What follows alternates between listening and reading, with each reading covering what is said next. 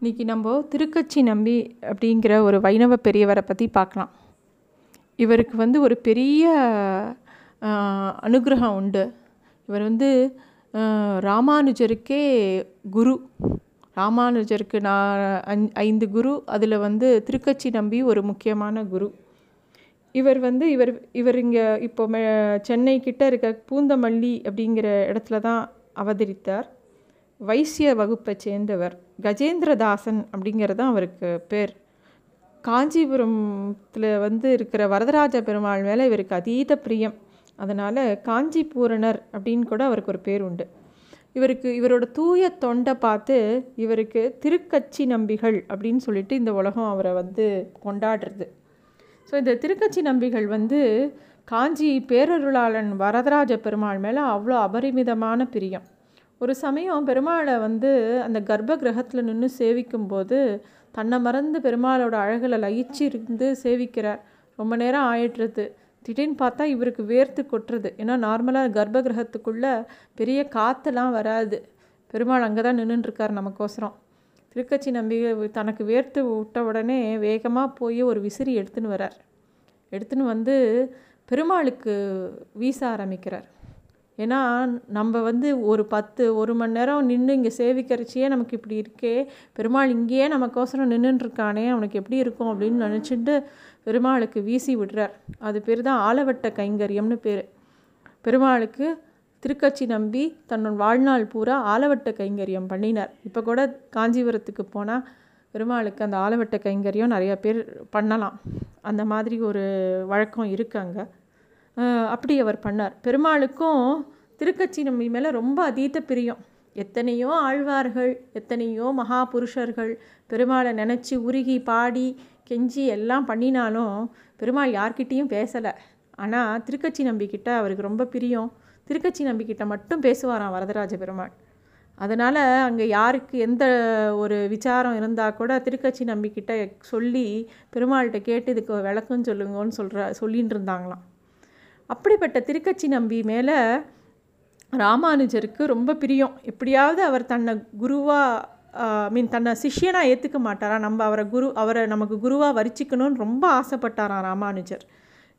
அவரை பார்க்கறச்செல்லாம் என்னை வந்து சிஷ்யனாக ஏற்றுக்கோங்கன்னு அவரை விழுந்து சேவிப்பாராம். அப்படி இப்போ அப்படி இருக்கும்போது திருக்கச்சி நம்பிகள் சொல்லுவாராம் நீங்களே மகா புருஷர்னு உங்களை நான் எப்படி சிஷ்யனாக ஏற்றுக்க முடியும்? பார்க்கலாம். அப்படின்னு சொல்லுவாராம். ஸோ இந்த மாதிரி போயின்னு இருந்தது ஒரு நாள் பாடசாலையில் வேத விளக்க வகுப்பில் யாதவ பிரகாசருங்கிற ராமானுஜரோட குருக்கும் ராமானுஜருக்கும் ஒரு கருத்து வேறுபாடு ஏற்பட்டது. அதனால் ராமானுஜரை கொல்ற கொல்றத்துக்கு திட்டம் போட்டார் யாதவ பிரகாசர். காஞ்சி பேரருளாளன் அருளால் பத்திரமா திருப்பியும் காஞ்சிக்கே வந்துட்டார் ராமானுஜர். அடுத்து தன் குருவாக திருக்கட்சி நம்பிகளை தான் வரிச்சிக்கணும்னு அவர் ரொம்ப ஆசைப்படுறார். ஆனால் திருக்கச்சி நம்பியோ தன் குலத்தை சொல்லி மறுத்து நீங்கள் பெரியவா நான் மாட்டேன் அப்படின்னு சொல்கிறார் இப்போ காஞ்சி வரதருக்கு சாலை கிணறுன்னு ஒரு இடம் இருக்குது அந்த சாலை கிணத்துலேருந்து டெய்லி தீர்த்தம் எடுத்துன்னு வந்து கைங்கரியம் பண்ண சொல்கிறார் திருக்கச்சி நம்பி. அப்படி பண்ணினா தகுந்த குரு கிடைப்பார் அப்படின்னு சொல்கிறார் ஒன்றா ரா ராமானுஜர் அதனால் தினமும் சாலை கிணறுலேருந்து ஜலம் எடுத்துன்னு வந்து பெருமாளுக்கு கைங்கரியம் பண்ணுறார் ஒரு நாள் ராமானுஜருக்கு வந்து திருக்கட்சி நம்பிக்கிட்ட ஒரு விண்ணப்பம் வைக்கிறார். அதாவது எனக்கு வந்து ஒரு கொஞ்சம் சந்தேகங்கள் இருக்குது அது பெருமாள்கிட்ட கேட்டு நிவர்த்தி பண்ணணும்னு கேட்குறார். என்னன்னு கேட்ட உடனே ஒரு ஆறு கேள்விகளை சொல்கிறார் ராமானுஜர். இந்த ஆறு கேள்விகளுக்கு மட்டும் பெருமாள்கிட்ட இருந்து கேட்டு எனக்கு பதில் வாங்கி கொடுங்கோ அப்படின்னு சொல்லி திருக்கட்சி நம்பிகள்கிட்ட சொல்கிறார் அந்த ஆறு கேள்விகள் என்ன அப்படிங்கிறன பார்த்தா பரம்பொருள் யார்? இதுதான் முதல் கேள்வி. ரெண்டாவது கேள்வி வந்து பின்பற்ற வேண்டிய உண்மை தத்துவம் எது? அதுதான் ரெண்டாவது கேள்வி. மூணாவது கேள்வி பரமனை அடைவதற்கான உபாயம் எது? மரண காலத்தில் இறைவனை நினை நினைக்கிறது தேவையா? அப்படின்னு கேட்குறார். நாலாவது கேள்வி. அஞ்சாவது மோட்சம் பெறுவது எப்போது? அப்படின்னு கேட்குறார். ஆறாவது குருவாக யாரை ஏற்பது? அப்படின்னு சொல்லி இந்த ஆறு கேள்விகளும் என் மனசை ரொம்ப தொலைக்கிறது. இதுக்கு வந்து நீங்கள் வந்து வரதராஜ பெருமாள்கிட்ட கேட்டு எனக்கு சொல்லுங்கோ அப்படின்னு சொல்லி திருக்கட்சி நம்பிக்கிட்ட கேட்குறார் அவரும் ராமானுஜரோட விண்ணப்பத்தை ஏற்றுண்டு பெருமாள்கிட்ட போய் அன்றைக்கி ராத்திரி கே ஆலவட்ட கைங்கரியம் பண்ணிட்டு கேட்குறார் இப்போ வா காஞ்சி வரதன் அவருக்கு ஆறு வார்த்தைகளுக்கும் பதில் சொல்கிறார் பரம்பொருள் யார்? அப்படிங்கிற கேள்விக்கு பரம்பொருள் நாமே. எல்லாரும் அடைய வேண்டிய பரம்பொருள் நாமே. அதாவது பெருமாள் தான் பரம்பொருள் அப்படின்னு சொல்கிறார் பின்பற்ற வேண்டிய உண்மை தத்துவம் எது? அப்படின்னு கேட்குறார்.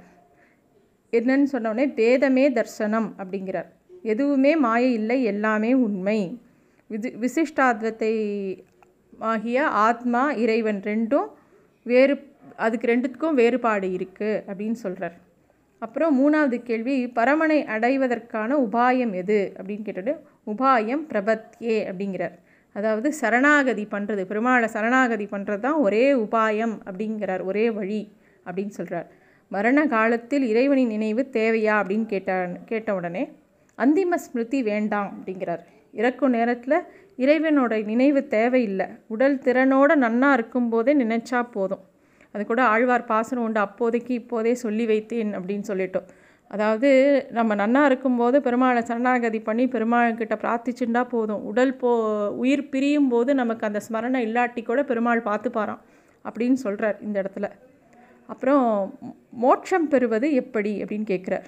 சரீரம் விடுகையில் மோட்சம் அப்படிங்கிறார். சரணம் அடைந்தவர்களுக்கு எல்லாருக்கும் இந்த சரீரத்தை விட்டு போகும்போது கண்டிப்பாக மோட்சம் உண்டுங்கிறார். யாரெல்லாம் சரணாகதி பண்ணினோமோ பெருமாளுக்கு அத்தனை பேருக்கும் மோட்சம் உண்டு அப்படின்னு சொல்கிறார் கடைசியாக குருவாக யாரை ஏற்பது அப்படின்னு கேட்டவுடனே பெரிய நம்பிகளை குருவாக பற்றுவது அப்படின்னு சொல்கிறார் அதாவது ராமானுஜருக்கு பெ பெரிய நம்பிகள் குருவாக வரிச்சுக்கோங்கன்னு சொல்லி பெருமாளே அவருக்கு சொல்கிறார் இது வந்து புகழ்பெற்ற ஆறு வார்த்தை. காஞ்சி கா காஞ்சி வரதராஜ பெருமாள் ராமானுஜர்களோட கேள்விகளுக்கு கொடுத்த பதில்கள் இது. நம்பிகளும் நம் திருக்கட்சி நம்பிகள் மூலமாக கிடைச்ச இந்த ஆறு வார்த்தை தான் ராமானுஜரோட வாழ்க்கை போக்கையே தீர்மானிச்சுதான் இந்த உலகத்துக்கு ராமானுஜர் என்ற மகானை உருவாக்கி கொடுத்ததில் திருக்கட்சி நம்பிகளுக்கு பெரும் பங்கு உண்டு அப்படின்னு சொல்கிறாங்க ஸோ தேங்க்யூ